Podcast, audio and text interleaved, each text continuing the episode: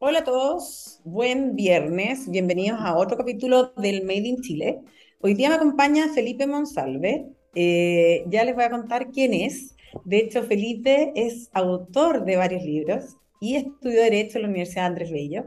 Se retiró y diplomó en estudios de cine por la Universidad Católica de Chile y en fotografía con el artista polaco Bob Borowitz autor de Felipe Global Podcast y de los libros Homeostasis, Aini y Chumbil, productor, director y entrevistador del ciclo de conversaciones Homeostasis Live, exhibidas por la plataforma medioambiental Ladera Sur. Es además fundador de la agencia de contenidos Tahuantín. Así que vamos a ver y vamos a hablar ahora con Felipe. ¿Cómo estás, Felipe? Bien, ¿y tú, Brinca? Muchas gracias por la invitación. Acá empezando ya con, con mucha energía. Está bueno. oye, cuéntame, ¿qué te, o sea, ¿por qué te dedicaste? Porque tú estás estudiando Derecho y cambiaste, digamos, a cine y fotografía. ¿A qué se debió este cambio? Eh, sí, y muchos factores. Esto nunca es como los accidentes de la aviación, nunca responde a una sola cosa. Son varias que confluyeron en algún momento y se produjo el cambio en este caso. Yo venía de una familia de abogados, padre, abuelo, hermanos. Soy el menor de nueve hermanos, entonces había un asunto más o menos que estaba predestinado a hacer algo parecido. Y además me gustaba, tenía una cierta, una cierta atracción hacia mí en esa edad, edad eh, o edades durante cinco años. Pero en ese proceso eh, yo también fui mutando y en verdad me di cuenta que el derecho no era algo que a mí me interesaba hacer, ni ganarme la vida como abogado, ni estar metido en tribunales o en cosas así.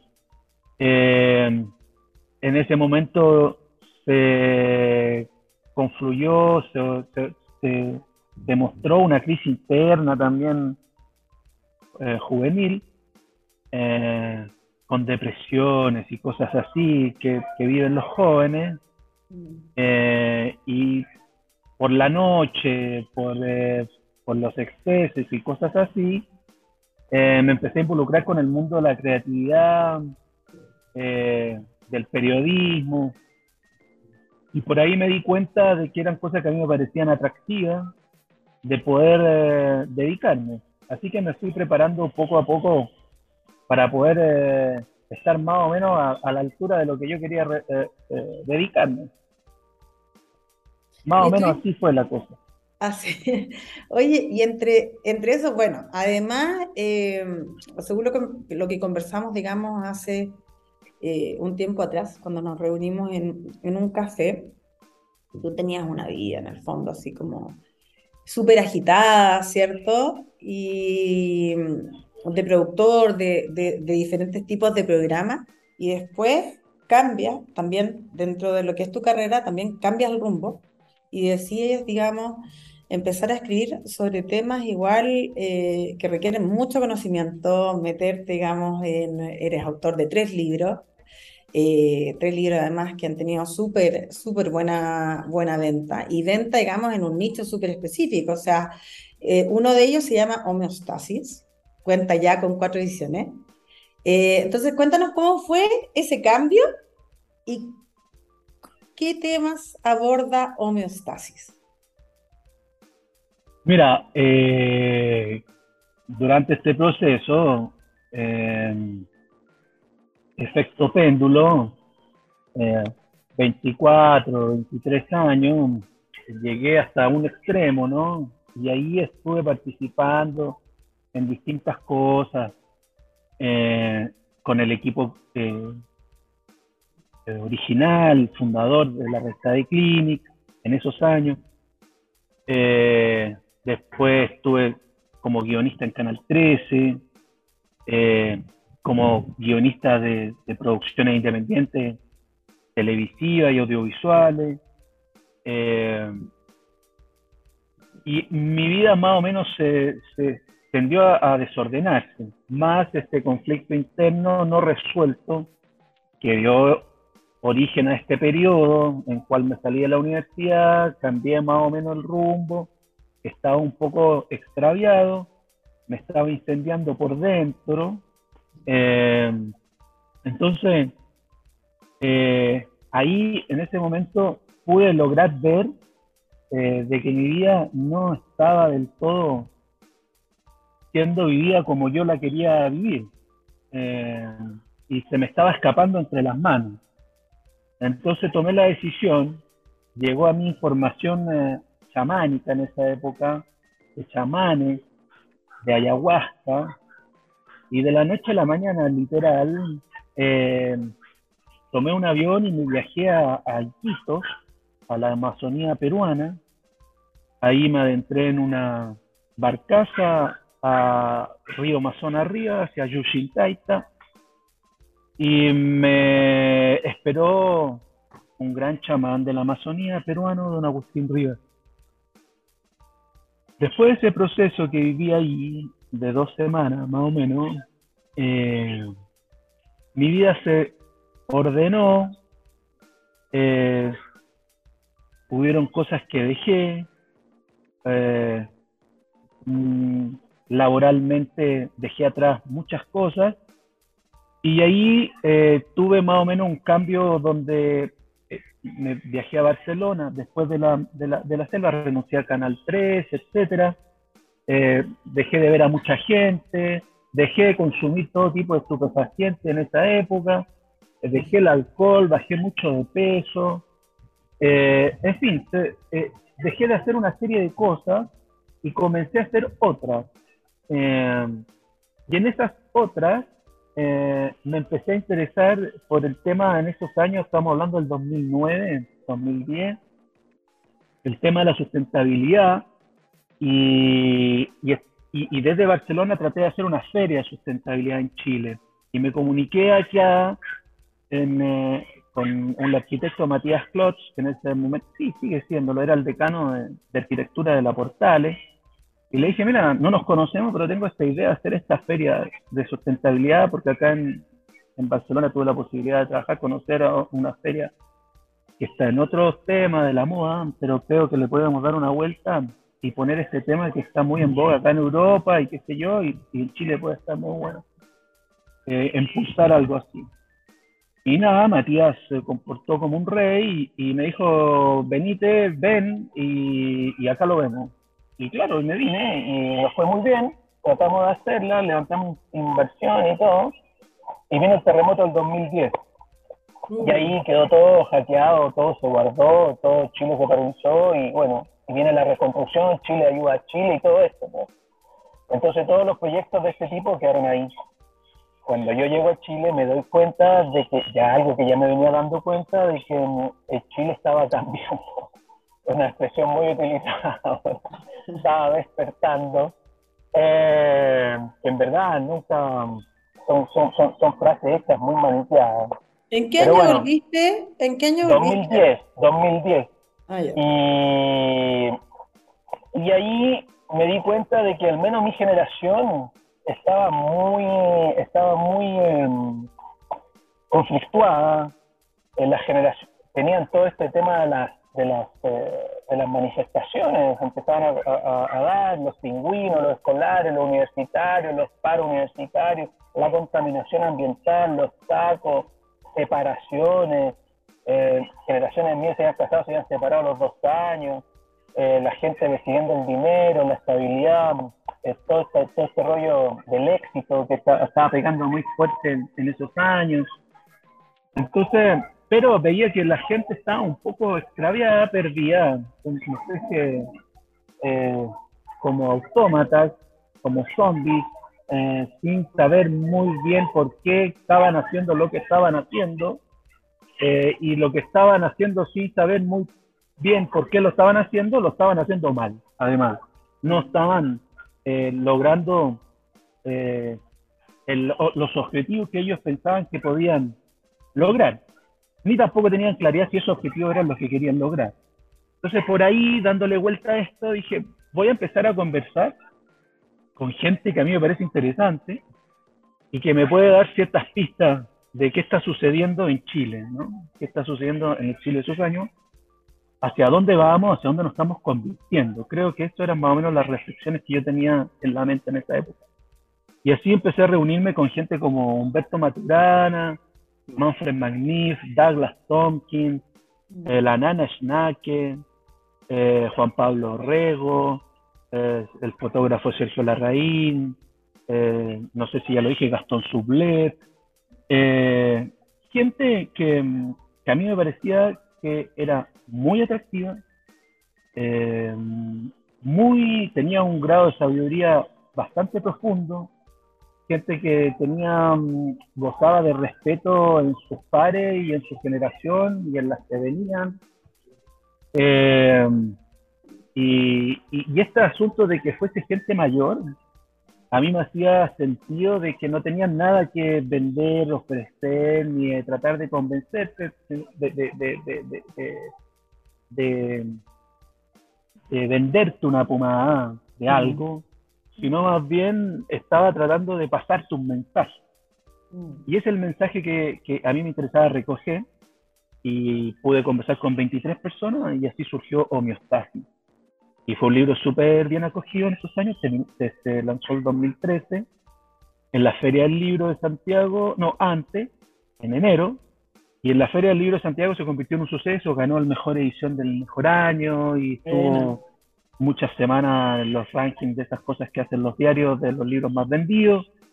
Y así vinieron libros después del pueblo originario, Aini, que es más o menos lo mismo, pero visitando distintos pueblos originarios de Chile, de, de sur a norte, eh, tomando contacto y conversaciones con yatiri, chamanes, cultores, agricultores, escritores, para saber un poco más de la conmovisión de cada pueblo.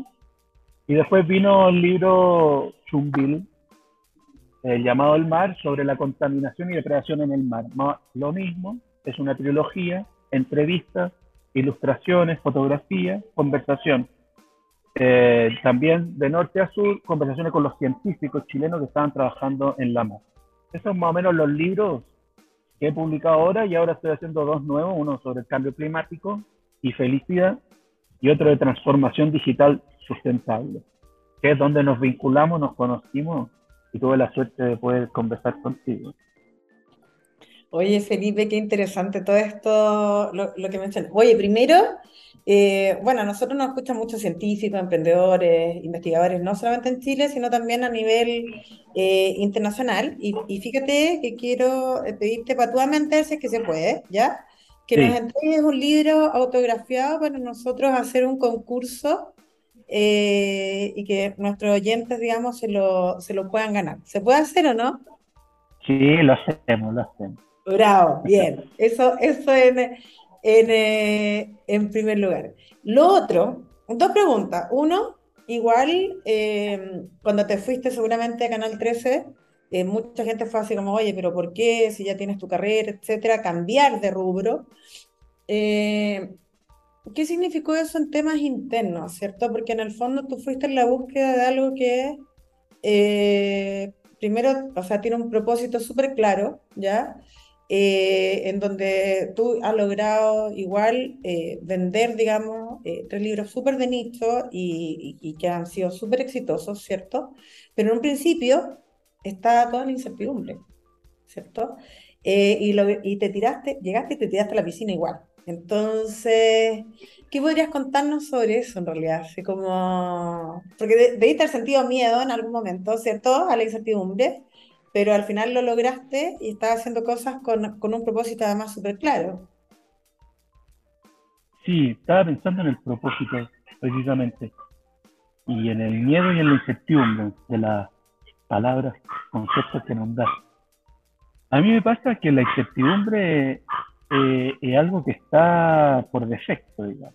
Mm. Hagas lo que hagas, estés donde estés, vivas donde vivas, quieras lo que quieras, etcétera, podríamos estar en esa diatriba Pero la incertidumbre está, eh, el miedo también, pero va a depender de cómo entiendas tú el miedo o cómo se apodera o la utiliza a favor o en contra de ti. Y eso tiene que ver con los propósitos, más o menos. Entonces, cuando uno tiene eh, propósitos genuinos, eh, la incertidumbre y el miedo se alinean un poco ante, ante esos objetivos, quizás. eso no quiere decir que cueste menos, no quiere decir de que, los vayas a lograr, no quiere decir de que... Eh, no quiere decir nada. Simplemente te puede dar un, un mapa de, de, dónde localizar estas emociones, quizás, por así llamarlas. Eh, yo, eh, quizás porque la pregunta va orientada a ustedes, ven el tema del emprendimiento, ¿no? El tema de emprendimiento, innovación y todas esas cosas. Me pasa que eh, esto es una búsqueda, es una búsqueda eh, y para mí, mi idea para los demás, eh, y me lo tomo así. Entonces, eh, yo más o menos tengo claridad de lo que voy más o menos sintiendo, queriendo por estos días, ¿no? por este tiempo, por estos años, uno, dos, tres años, de lo que pase después, mi idea. Eh, de lo que yo siga haciendo después mi idea. Eh, hasta ahora más o menos ha sido algo correlativo, ha sido como que una cosa me ha llevado a la otra y hay algo que lo cruza, que tiene que ver con el propósito, con lo genuino, que tiene, en mi caso tiene que ver con la creatividad, en mi caso tiene que ver con eh, tratar de encontrar mayores grados de conciencia, de colaborar a, a, tu comunidad, eh, desde, la, desde la creatividad, desde nuevos conocimientos, eh, desde darle una vuelta a las cosas, miradas eh, distintas. también hay algo muy marcado que se me ha dado de manera natural de que tratar de valorizar a gente que no que no ha sido del todo valorizada todavía, como dar visibilidad, entregar visibilidad eh, y así entregar una grilla de contenido. Se van armando cosas. Eh, cuando uno va desarrollando distintas cositas, se va armando una cosota. Y quizás esa cosota después tiene otra valoración, pero no era lo que uno estaba persiguiendo ni nada, sino que uno debe estar focalizado en las cositas, ¿no? En los detalles, en lo que realmente te hace sentido. Después de lo que pase con la cosota, bueno, son otros, son otros derroteros. Pero para que la cosota tenga sentido, yo creo que hay que poner la mirada en la cosita, en, las cosas más pequeñas, más que en, la, en lo macro, cambiar el mundo, cambiar el sistema, ese asunto revolucionario, cambiar lo ideológico, vamos ahora, generaciones. Me parece mucho chamullo en medio esquizoide eh, medio psicopático, todas esas cosas que venimos arrastrando de generación en generación. Eh, entonces yo creo que hay que preocuparnos más de, lo humano, de lo pequeño, aprender mucho de las experiencias anteriores, madurez, eh, y por ahí entrar a hacer los cambios que tengamos que hacer, las mejorías que podamos resolver, eh, eh, ahora me recordé diciendo esta última palabra algo que me decía Humberto Maturana en el sentido de que eh, eh, tenemos que esto de la, de la conservación, el conservadurismo, está, es muy pertinente y tenemos que tener claridad para saber qué debemos conservar antes de innovar o antes de cambiar o antes de cualquier cosa o de mejorar, eh, tenemos que hacer un trabajo previo de qué debemos conservar. Y eso te hace un reconocimiento a, las vías, a la vida que hemos sostenido hasta el día de hoy, individuales y colectivas. ¿qué vamos a conservar? O, vamos a estar en este rollo refundacional generación por generación. Se hay, una pérdida energética gigantesca y hay una que hace una especie de inamovilidad permanente. Eh, bueno, pero parece que me derivé por otro, por otro camino de ser eh, la alergia al polen y al octubrismo. No, está Puede ser un poco vos. Es parte de. Oye, Felipe, mira, nos quedan, bueno, nos quedan. Sí, se nos fue. Muy, muy, muy, muy poquito tiempo. Pero eh, quiero terminar, digamos, con, con, tu último libro, lo que estás haciendo ahora. Pero antes también, bueno, tú eres el creador de Homeostasis Live, ¿cierto? Que existe por medio de la Era Azul. Además, eres fundador de la agencia de contenidos Taguantín. Y por si fuera poco, fuiste guionista. Entonces, cuéntanos respecto, digamos, a, a, a estas tres experiencias cómo las logras compatibilizar, qué es lo que sacas de cada una de ellas. Y más o menos un poco lo mismo que te venía contando. Eh, Homeostasis Live es eh, un ciclo de entrevistas que viene en un formato audiovisual del libro de Homeostasis, de mi primer libro. Eh, pero ahí enganché con gente más joven en un formato audiovisual y eh, con, eh, una mayoría de mujeres. Eh, se me dio, hice ocho conversaciones y seis fueron mujeres. Lo que mm, me parecía muy atractivo, además, de poder conectar con, con, con, mujeres chilenas. ¿no? ¿Y eso cuándo fue? ¿Ah? ¿En qué año fue? El año pasado, marzo de, de, del 21. Eh, dónde, lo podemos ver? Está en YouTube, lo subió, está en el canal de Ladera Sur. Ya. Eh, del canal de YouTube de Ladera Sur. Tuvo muchas visitas. Es de las cosas más eh, vistas que subió YouTube, porque esta es una cosa que realizó mi agencia. Bueno. Lo produjo mi agencia, lo filmó mi agencia, lo dirigí yo, lo conduje yo y Ladera Sur lo que hizo fue distribuirlo en sus redes y porque tiene una base de mucha gente, que es lo que hace muy atractivo. Y además que Puerto Martín del Río tenemos una amistad y nos, y nos gusta hacer cosas juntos. Eh, entonces, estas conversaciones estuvieron muy atractivas y ahí, eh, bueno, eh, se emparentó con esto de lo que yo hago como guionista y se emparenta con lo que yo hago con la entrevista y se emparenta con lo que hago como columnista y tiene que ver más o menos con la creatividad de guía de contenido que genero, que es más o menos lo mismo. Cómo nos preocupamos del humano, cómo generamos contenido creativo, contenido atractivo, que sean nutritivos para la comunidad, para lo colectivo, para, para, para lo humano eh, y eso está emparentado en todo lo que yo haga. Trabaje para el cine, trabaje para la publicidad, trabaje para, para como columnista, me interesa eh, proponer contenidos distintos eh, que tengan realmente el foco puesto en lo humano, en la experiencia humana. Eso es más o menos lo que puede emparentar los distintos oficios que yo pueda desarrollar. Están emparentados más o menos en ese derrotero. Oye, Felipe, bueno, ya para terminar, eh, ¿cuándo, crees más o menos piensas tú que van a estar eh, eh, tus dos libros que estás trabajando? ¿Ya los vas a poder lanzar? ¿Y qué es lo que esperas, digamos, digamos, qué es lo que esperas entregar al lector? Eh,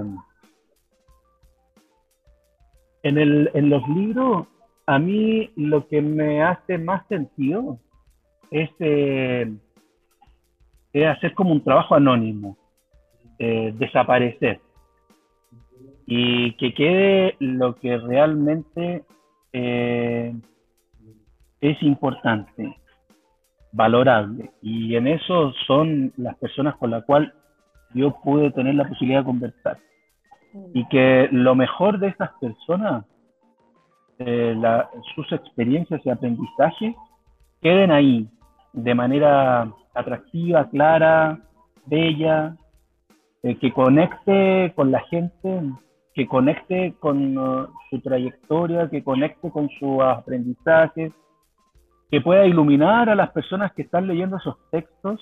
Ese es mi interés con los libros.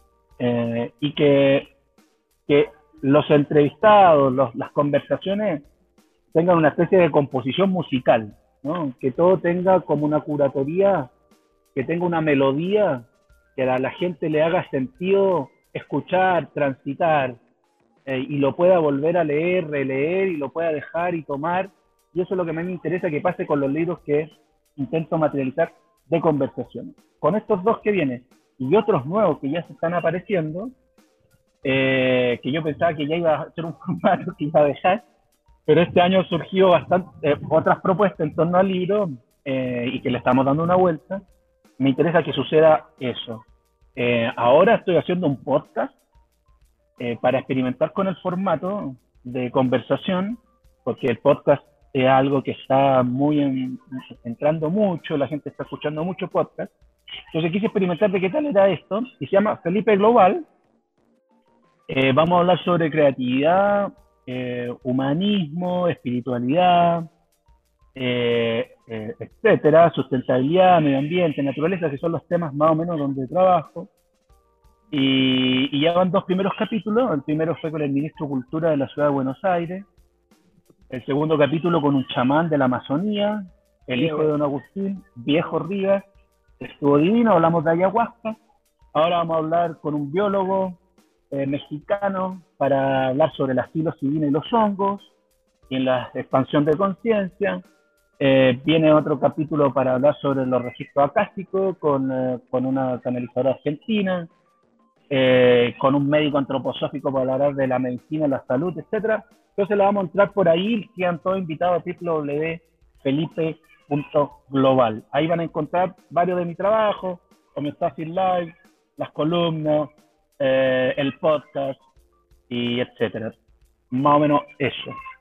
Oye, Felipe, bueno, se, se, me pasó el tiempo volando, lamentablemente. Yo creo que también a toda la gente que nos está escuchando. Así que los invitamos ahí a, a, seguirte en, la, en, en, las redes, además a ingresar, ¿cierto? A, a, la página web que recién mencionaba.